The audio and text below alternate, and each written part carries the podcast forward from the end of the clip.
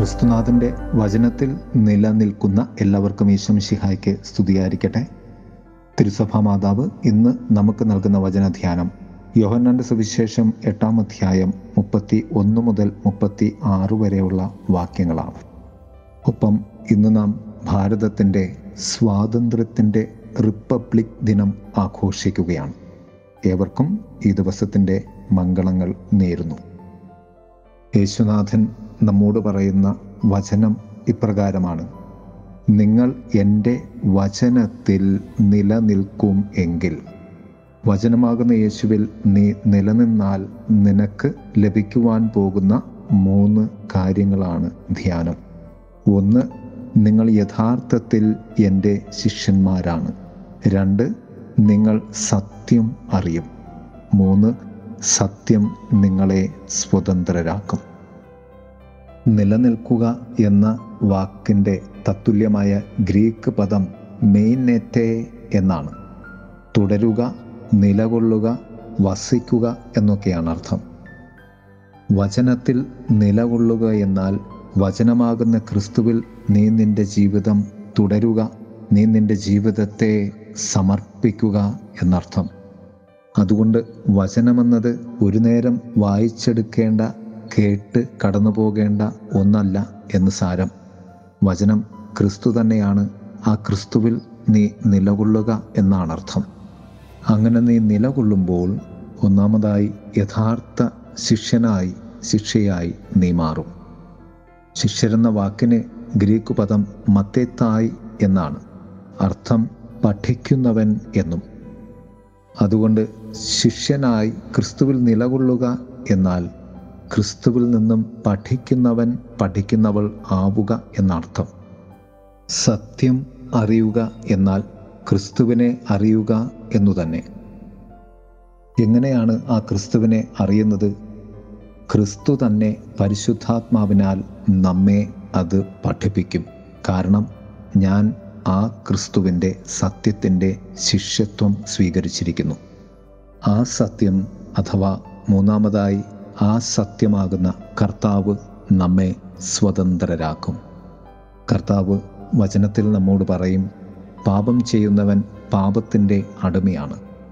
സ്വതന്ത്രനാക്കുക എന്നാൽ ആവുക എന്നാൽ നീ പാപം ഇല്ലാത്ത വ്യക്തിയായി മാറുവാൻ ക്രിസ്തു നിന്നെ പഠിപ്പിക്കും എന്ന് സാരം.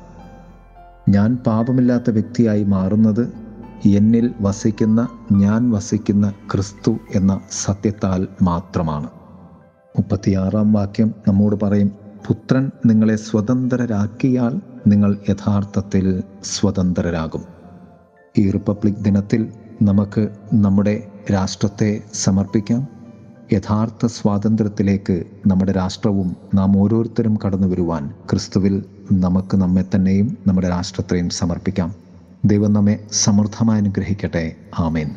നാഥ എന്നാഥ നീയില്ലാതെ ഞാൻ എന്തു ചെയ്യും എന്റെ തമ്പുരാനെ?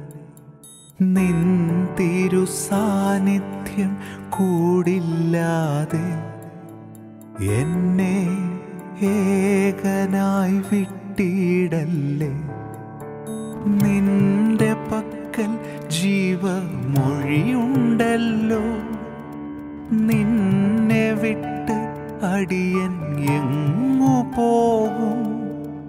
നിന്റെ പക്കൽ ജീവ മൊഴിയുണ്ടല്ലോ നിന്നെ വിട്ട് അടിയൻ എങ്ങു പോകും?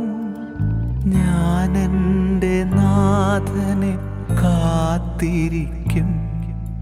തിരുപാദ പീഠത്തിൽ അമർന്നിരിക്കും. ഞാനെന്റെ നാഥനെ കാത്തിരിക്കും. തിരുപാദ പീഠത്തിൽ അമർന്നിരിക്കും.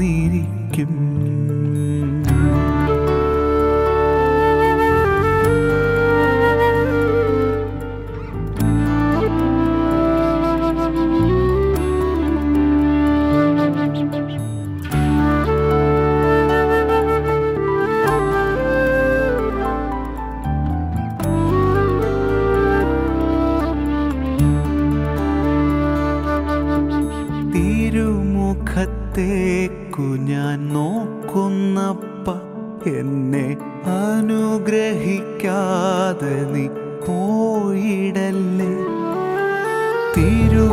തിരുമുഖത്തേക്കു ഞാൻ നോക്കുന്നപ്പ എന്നെ അനുഗ്രഹിക്കാതെ നീ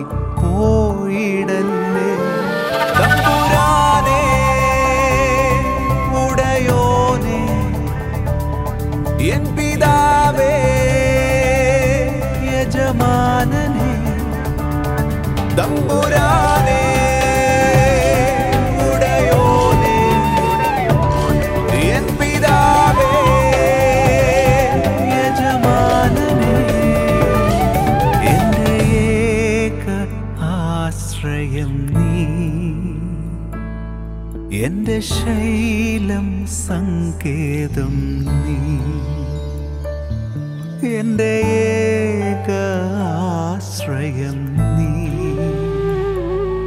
എന്റെ ശൈലം സങ്കേതം നീ.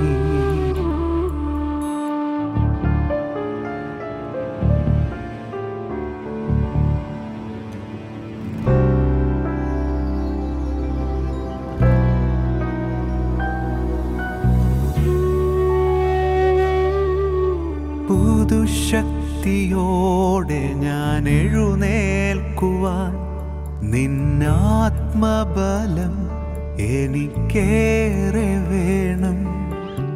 പുതുശക്തിയോടെ ഞാൻ എഴുന്നേൽക്കുക നിന്നാത്മബലം എനിക്കേറെ വേണം.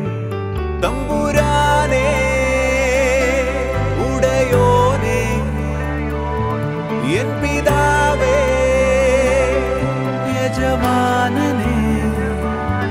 തമ്പുരാനേ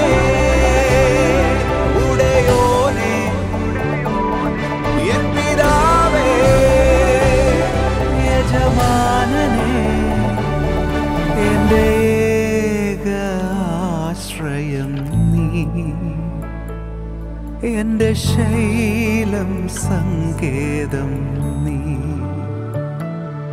എന്റെ ഏക ആശ്രയം നീ.